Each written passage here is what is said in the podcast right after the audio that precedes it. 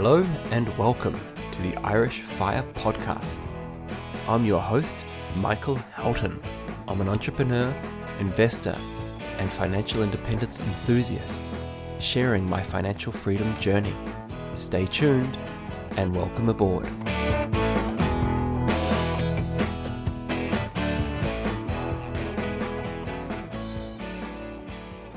Two thousand and twenty-four is looking like the year of interviews on the Irish Fire podcast. I've got some great interviews lined up with some returning guests as well as some new guests. And today we get the return of Andrew, who was last on the podcast way back in 2021, where he spoke about investment trusts. And today we wanted to hit something a little bit different, but something that is equally discussed often on the Limerick FI Meetup group, and that is what is a better investment, property or stocks? Guys, I am also aware that I do need to record an episode at some point to give a little bit of a personal update. However, I can give a very quick summary to say that all is going well. And if you haven't already, do subscribe to the Irish Fire Podcast newsletter, where I do send a monthly update, usually around the 4th or 5th of the month, just giving a quick update as well as a portfolio update. And as usual, guys, when it comes to these investing topics, that the usual disclaimer to say that Andrew and I are not financial advisors and that we're simply giving our own opinion here on these topics. So, as always, please do your own research and reach out to a financial advisor before making any investment decisions. Andrew, it is so good to have you back on the show.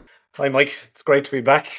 It's good, uh, I suppose, that we're getting to have this conversation. We we've talked about it so many times about the pros and cons of property investing versus stocks. We're both members of the Limerick FI group, and we have a WhatsApp group. And this is, I would easily say, discussed two or three times every year the pros and cons of this this sort of investing. So yeah, it's it's good to to have a chat and maybe uh, see where we, we both stand on it.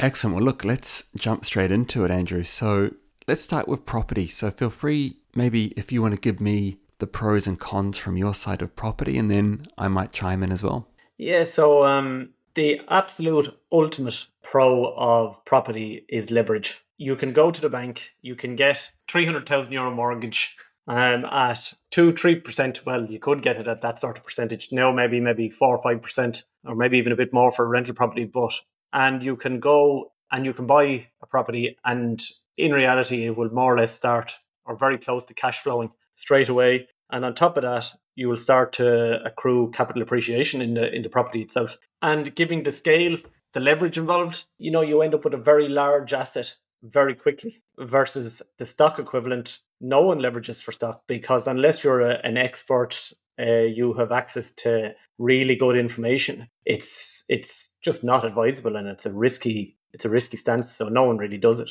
So I think uh, leverage is the number one pro. Uh, the second the second pro would be its tax advantage in that 100% of the interest on the mortgage is tax deductible. So in reality, you're getting free free money, and the interest is only a cash flow issue. So that that's another advantage.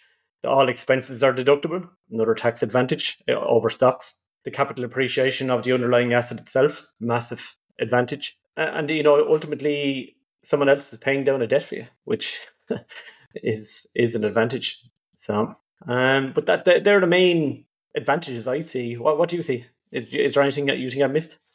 Yeah, you know, I think one of the great things about property is that you can see it, you can touch it, and obviously you can insure it as well and protect it. So there's certainly a nice element of that in terms of at least providing that we don't have a 2008 like event where property values just sink out of the sky, that usually the property market is more stable than, say, stocks. So you've got an asset that you can see firsthand, you can insure it against accidents and loss, and you usually have something which in the long term rises pretty consistently year on year. But of course, we don't necessarily want to be looking at property through rose tinted lenses. So, do you want to go through some of the cons? Yeah, so actually, there's it was it was comical. But when I was thinking about this, when we said we'd had this conversation, I came up with a, a long list of cons, and you know, they some of them maybe are risks rather than just pure disadvantages. But um, the RTB, absolute nightmare to deal with. I could give examples of where I've had to pay two and three times to register property because their their their software is so incompetent and inefficient. Now they've moved to annual payments, uh, so you have to pay and register property every single year. Then in reality, the RTB, I, and I've had lots of friends who've had this experience, are in reality they're anti-landlord. And when it comes to a dispute with a tenant it's just a waste of time and money. The tenant is going to win every single time. It's just cheaper to pay the tenant go away with your tail between your legs and uh, learn from it. No redress for landlords when the property is damaged or when there's a massive rental loss. It's next to impossible to get a tenant out under irish legislation. Tax now this this is a huge disadvantage. Even though we said they're tax advantaged on one hand, but they're also tax disadvantaged on the other hand in that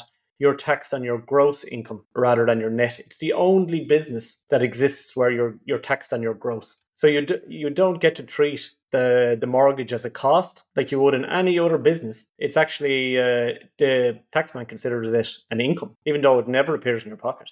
So you're taxed on something you never get. It's ridiculous, really. So that that's a big pill, sort of bitter pill to swallow for a lot of people. Then the next item I had there was political risk and interference. I, I, it's one thing that really is a bit of a gripe for me as, as a landlord. You know, you get a lot of political interference. You get the rent pressure zones they're just shoved onto on top. And if you're a good landlord and you've been keeping your rent low, and then all of a sudden, without warning, the government just lands on a rent pressure zone, and all you can do is increase your rent then by two percent. Effectively, you've completely devalued your asset because when you go to sell it in the future, if you sell to another landlord, they will look at the rent that they can get, and in reality, it'll probably be low because you were a good landlord, you were keeping it low, and now you're disadvantaged by the rent pressure zones. And then the other and maybe the last point I have as a disadvantage is uh, the removal or the potential political risk and removal of the ability to sell your property. So if if there's a new government change and the next government come in, and if they're to stick along their lines of uh, what's in some of the more left wing parties, what's in their uh, their promises for the future, you know, it might be impossible to sell your asset and, and liquidate it. So then all of a sudden is your money becomes very illiquid. You're 100% dependent on either the tenant to leave to sell your asset or you know you're dependent on just purely the income and you know so it's back to political risk that that all has to be valued in and uh, it can be hard to put a value on it uh, on that level of risk sometimes but uh, yeah what what do you see anything on that side yeah uh, quite a lot actually maybe i'm a little bit of a rental cynic at times but uh, look firstly obviously property is definitely anything but passive and things go wrong. So you're going to need to be in a position where you're going to have to have access to good tradespeople or be pretty good at DIY. But also there's a kind of lifestyle risk as well because you know, you might be Christmas Eve and suddenly there's flood damage or a boiler goes and all these sort of things. And you're kind of on call 24 7, you know, so you just never know when something's going to go wrong. And I like to try and be a good landlord. So if something does go wrong, I do want to get it fixed as quickly as I can. And I'm conscious of having a tenant that's upset. So, yeah, the more I do it, the more I think that nobody's really truly retiring with rental property because there's always an element of managing it. And yes, okay, maybe you could get a property manager, a really good property manager, and to take a lot of that stress and time risk away from you. But either way, I've found, at least in my experience, that even with a property manager, it still often would come back to me. For your investment to work in property, you're effectively relying on a good tenant. And so there's always a risk that you're going to pick a bad tenant, or at least you might pick a good tenant that just gets unlucky and comes into certain issues. So there's lots of examples that I've had, maybe couples breaking up or somebody losing their job. So in many ways, their financials become your financials because if they suddenly lose their income, then it's very likely that your rent is going to be at risk. Obviously, damage to the property, I know you alluded to that as well. So, damage by a tenant, by a neighbors, by structural issues as well that may not be covered by insurance. And even though I did mention earlier that you can insure property, there's always that risk that the insurance doesn't cover exactly what you had planned. And that certainly happened to myself with a property that I owned in Australia many years ago when flood damage came. I had insisted that the policy had flood damage, only to find out afterwards that it didn't and it was probably hidden somewhere in the fine print. There's also that risk of antisocial behavior, that might be your own tenants, or with neighbours. arguments happening. If you get a bad tenant in, then neighbors are going to be upset at you, for example. And there's not a huge amount that you can do necessarily, as you alluded to before, Andy, having to deal with the RTB and worse in some cases. Also, you might buy in a up and coming area or a good area that, for whatever reason, maybe a bad neighbor moves in or something like that, and it can completely change the dynamic of the area. So there's lots of risks there, you know? I think sometimes we tend to look at rentals through rose tinted glasses, but it's certainly not always the case. And definitely for myself, managing four properties, it certainly isn't easy at times. It's funny because if you were to write out all the pros and cons of rental property, you wouldn't touch it with a 50 foot barge pole.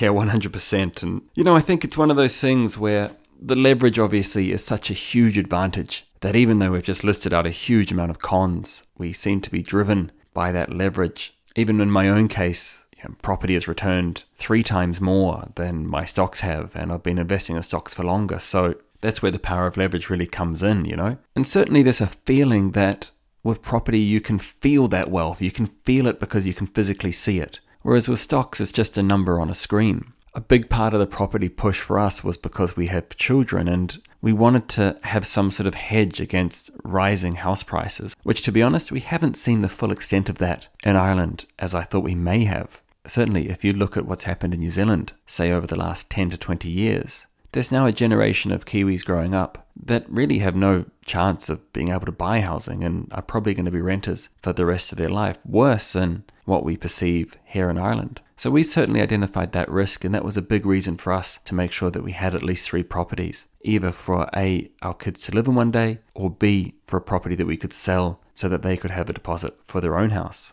And I know with property, there's certain solutions around there. So you might want to buy a property close to, say, a university so that your kids can actually go there. And that might be a cheaper way for you than maybe paying rent while they're at college and things like that. So there's definitely certain opportunities to I guess, A, help your kids, but also help yourself from that point of view.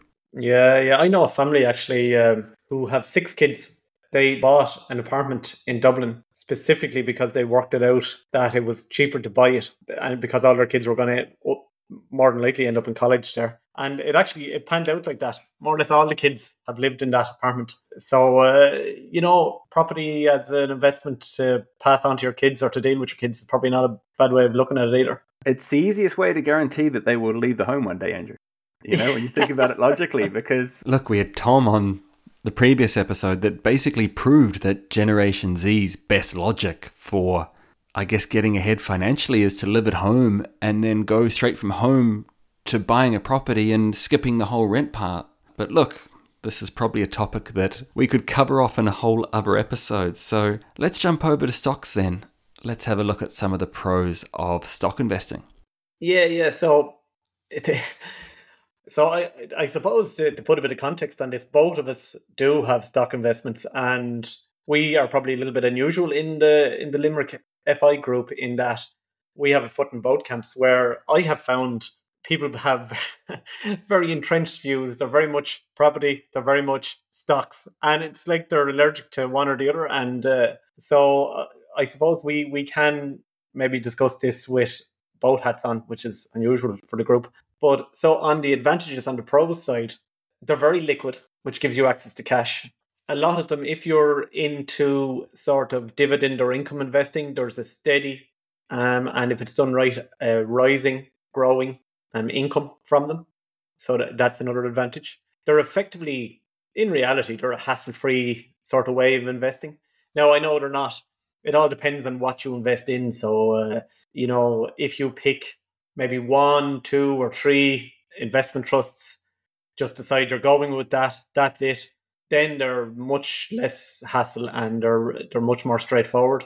Or if you decide to just go completely passive and go with an ETF and deal with all the hassle of deemed disposal, again, they're much more hassle-free option. So on the pro side, yeah. So on the advantage side, like uh, like we've talked about, number one, they're liquid, and number two, there there's a good income stream. But on the, the disadvantages side, there's really no ability to leverage.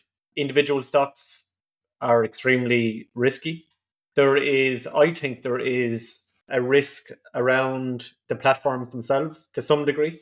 Because in the past, historically, when you owned shares, your share certificate arrived in the door when you bought it from your broker. You had it in the shelf you could give it to your kids. You it was held intergenerationally. If you wanted to hold it, they were there for life. Now it's effectively with the DEGIRO, they hold your shares in trust. You don't you don't actually ever even have the ability to vote. Um, you don't have a share certificate to prove you own it. Um, in theory, the DEGIRO's on the share register, not you as an owner of the company.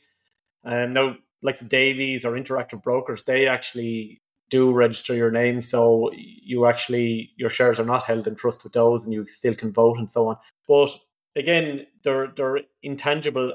So uh, on the you know on the disadvantage side, the, they're not like bricks and mortar. Then, if you go completely passive, deemed disposal is an accounting nightmare to deal with.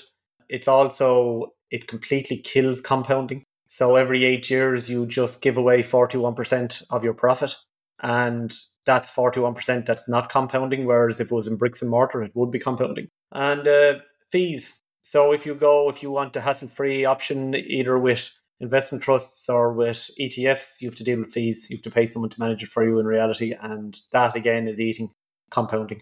So that's roughly where I'm at on the, the pros and cons. What do what do you think? Yeah, do you know what? When you started, I was like, man, I sh- wish I'd been in stocks more. And by the end, I thought, oh, maybe I'm about right. Um, yeah, I mean stocks stocks can be super tax efficient because they can be done via a pension.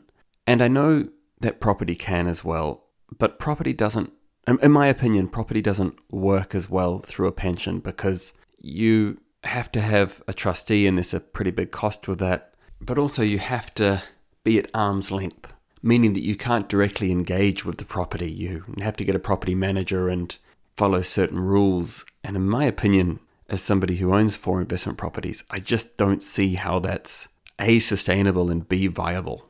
I believe there's also rules around having a cash out property in by the time that you hit pension age. So if you wanted to retire at a time where house prices weren't optimal, it wouldn't be as good. So for me, a pension and stocks goes hand in hand. And obviously, by investing through a pension, we immediately gain at least a 40% discount when it comes to purchasing those stocks. So that's pretty good. However, the fees are certainly a big consideration, and 1 point X percent doesn't sound like a huge amount per year in fees, but given that we might be invested for as long as 40 to 60 years, it's a fairly serious time for it to be compounded. And we need to remember that just because we hit retirement age doesn't mean that our pension suddenly stops. We're still going to be paying those fees right up potentially until the time that we pass on.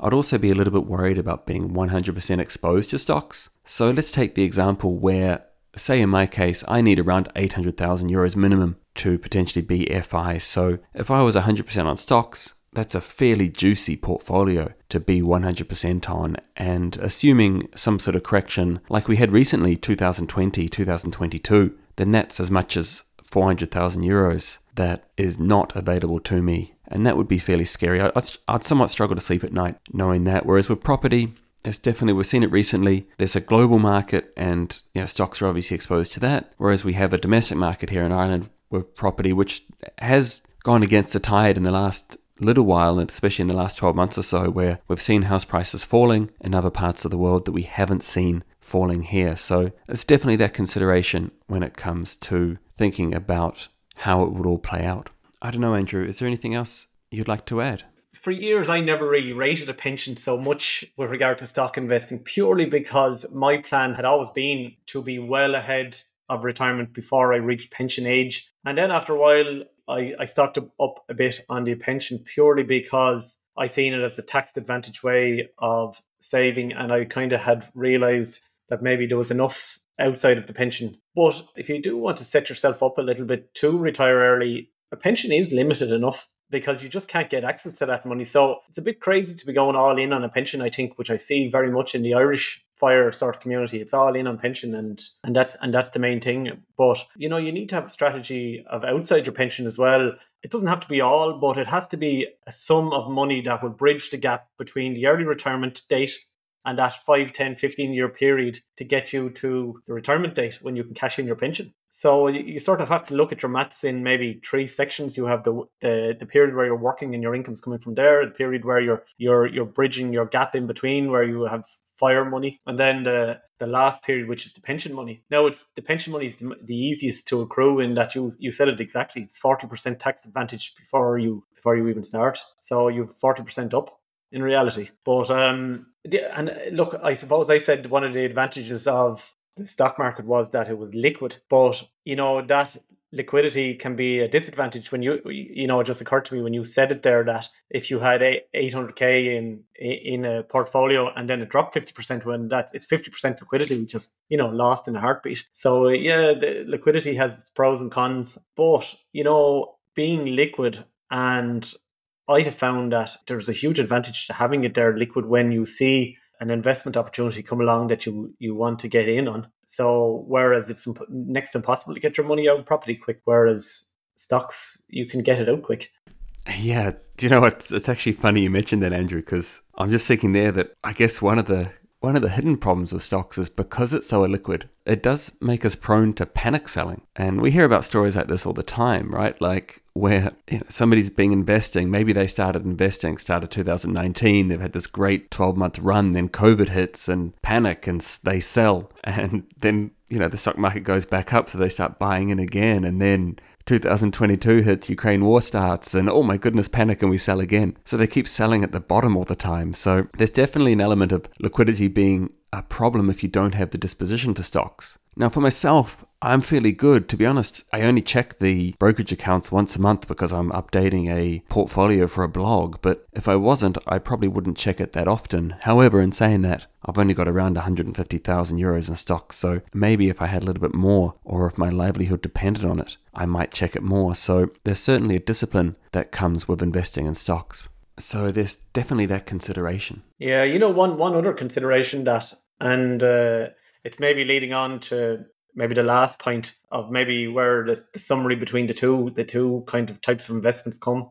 But you know with with offset from a tax perspective so a bit of tax harvesting. So if you if you are in property and you and accrue a very large gain you can just go to your to your stocks figure out the ones that are in red sell them pass on the loss to the taxman it's called bed and breakfasting. Wait 30 days and buy them back and you have effectively passed off all the loss the taxman, you bought them all back. You know, you didn't really lose anything of it because you were just going to pay the taxman anyway. You know where there's a huge advantage to that is if you're a dividend growth investor, because a lot of sort of investment trusts or stocks that are are very concentrated on instead of growing, they're concentrated in paying out income. So they all their growth is in cash. So in reality, they might sit there, you know, at that sort of negative fit, you know, just little or no growth, and then maybe something had happened, they'd go down ten percent. You know, it's you don't really care because you're getting all the income from them. But if you have a large asset like a house or something you sell, you can just clean all those out, sell them all off,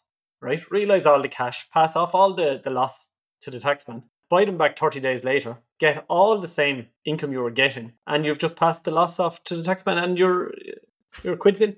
So they, they they go very I find stocks property go so well hand in hand. Uh, they're they're if they're managed correctly, of course. it's brilliant, Andrew. It really is brilliant. You're so far ahead of the rest of us. Um, it's honestly, it's it's so great to have you on. Yeah, I'd say most people when they first saw the title of this one thought, ah, yeah, we're going to spend the next 20, 25 minutes or so waiting to be told the property's better. But you've actually managed to conclude something completely different and you've managed to throw in some fairly advanced tech stuff in there as well. So I'm very, very impressed. So look, let's Let's jump over then. So, what's your final verdict on property versus stocks? Yeah, so I suppose I've half alluded to it a little bit that they are actually fairly complementary to each other. And as an example, if you look at the, the German property market or you look at the UK, you know, the UK is down maybe 14, 15% house prices over the last maybe 18 months, two year period. And so, say we were living in the UK at the moment and we had property investments and we had stocks. We we could, in reality, at the moment, uh, be cashing out our stocks because the, the global market is is well up. Eh, sure, the S and P is is is hitting a record high again. So you you could cash out your stocks and you could actually be buying property at the moment. So they're they're non aligned assets. Now, with the exception of 2009, which they happen to be very aligned, and everything was aligned then, but but uh, as a rule, they're not overly aligned. You know, the market tends to go one direction from the the property market. So you know, if they're carefully managed, uh, you can get in out, you can get out of one asset type and into another when it suits. So yeah, uh, my conclusion would be that they're complementary to each other and they don't have to be separate asset types. Ah, well, look, there you go. Thank you, Andrew. That was absolutely brilliant. And I like the conclusion that it isn't that one is better than the other, or at least rather than looking at it as one versus the other, that combining them and using them and managing them well together is actually the best way to invest overall. Andrew, thank you so much for being on today. It's really appreciated. Yeah, great, Mike. It was brilliant. It was good to talk about it. We've uh, we've had so many sort of informal conversations about it over the years, so it was uh, nice just to, to talk through from start to finish. Ah, definitely. Delighted to have covered it. And Andrew, thank you again for being on. Guys, if you are interested in hearing more from Andrew, then you're welcome to come along and join the Limerick FI WhatsApp group. If you want to join, just drop me an email at michael at firepodcast.ie and I will send you a link to join the group. And as always, if you have any questions on this episode, drop me an email at michael at firepodcast.ie and I look forward to catching you on the next episode.